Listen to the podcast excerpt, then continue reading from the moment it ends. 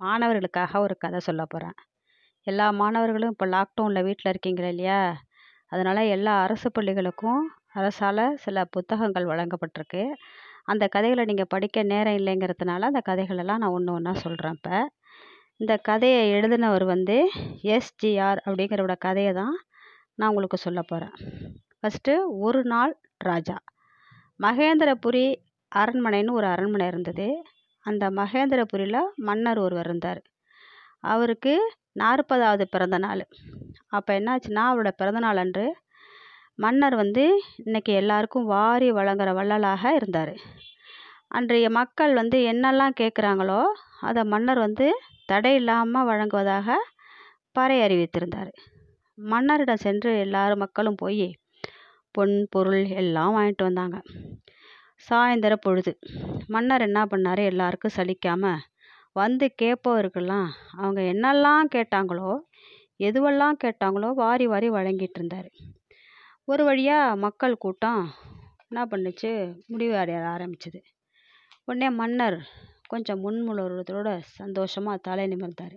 அந்த சமயத்தில் தடதடன்னு ஒரு மனிதன் வந்து அரசு சபையில் நுழைந்தான். நுழைந்தவன் அரசரை பார்த்து கரம் கூப்பி வணங்கினான்.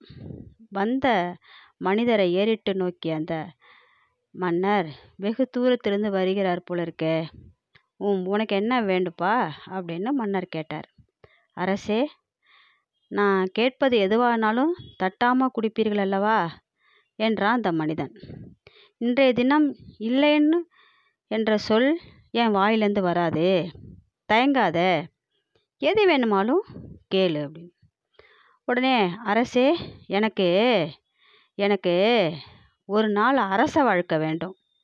மன்னா ஒரு நாள் நான் இந்த நாட்டை ஆள வேண்டும். அப்படின்னு அந்த மனிதன் சொன்னான்.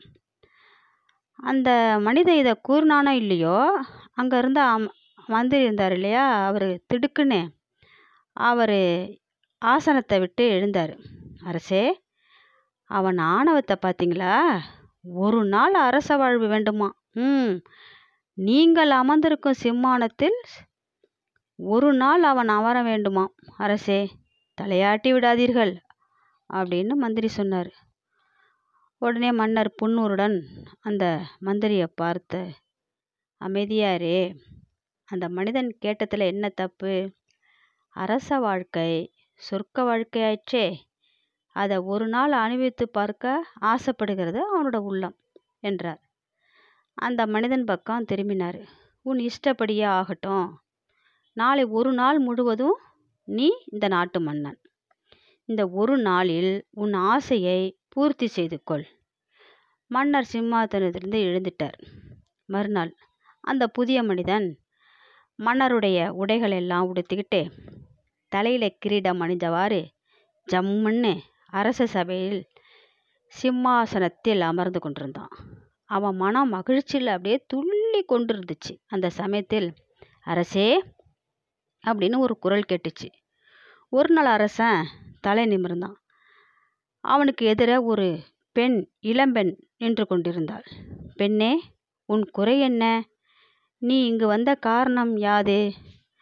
அவர் அரசருக்குடைய கம்பீரத்தோட அந்த பெண்ணை பார்த்து கேட்டான் ஒரு நாள் மன்னன். அரசே என் புருஷனை நேற்றிரவு யாரோ கொலை செய்து விட்டார்கள். ஐயோ நான் என்ன செய்வேன்? என்று கூறிய அந்த பெண் கோன்னு கதறி தொடங்கி அழற ஆரம்பிச்சிட்டா. ஒரு நாள் மன்னன் பாடு திண்டாட்டமாகிவிட்டது. மந்திரி என்று அழைக்கிறான். உடனே அந்த பெண்ணின் புருஷனை கொலை செய்தவனை கண்டுபிடித்து கொண்டு வா ஏற்பாடு செய் என்கிறான்.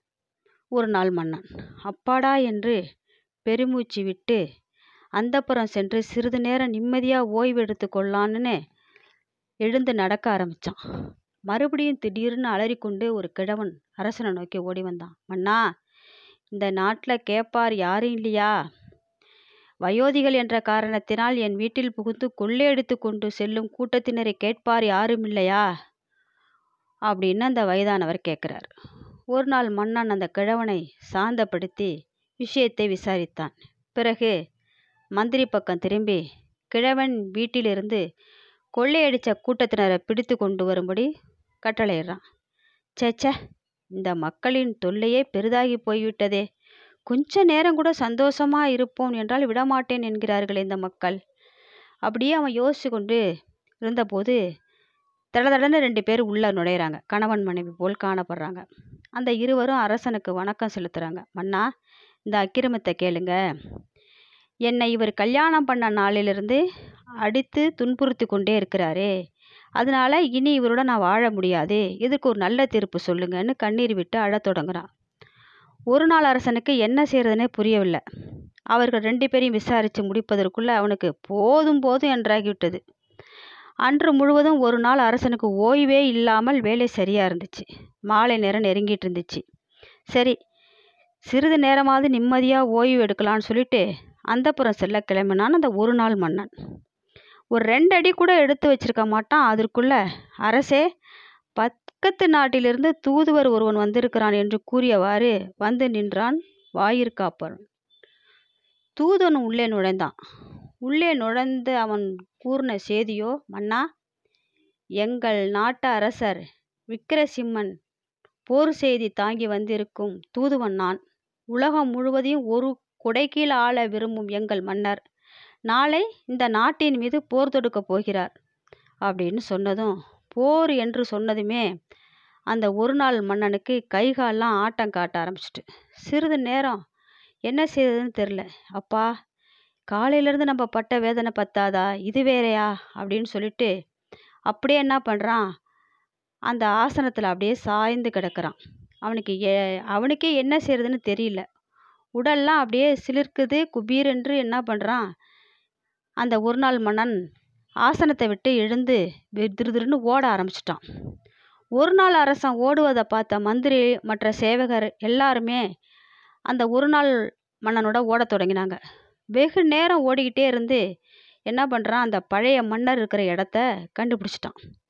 மன்னர் அங்கே சாதாரண உடையில் ஒரு பிரஜை போல் உட்காந்துருக்கார் ஓடி அந்த ஒரு நாள் மன்னன் என்ன பண்ணுறான் திடீர்னு போய் அந்த மன்னருடைய காலில் விழுகிறான் அரசே என்னை நீங்கள் பெரிய மனசு பண்ணி மன்னிக்கணும். அரச வாழ்வு சுகபோழ்வ வாழ்வு என்று நான் இவ்வளோ நாளாக நினச்சிட்டு இருந்தேன். எனக்கு இப்போ தான் உண்மை தெரிஞ்சுது. இத்தனை நாளாக உங்களை கண்டு பொறாம கொண்டிருந்த எனக்கு இன்று தான் தங்களோட பொறுமையின் பெருமை எனக்கு தெரிஞ்சது. எனக்கு இந்த அரச பதவியே வேண்டாம். இந்த ராஜ வாழ்வும் வேண்டாம்.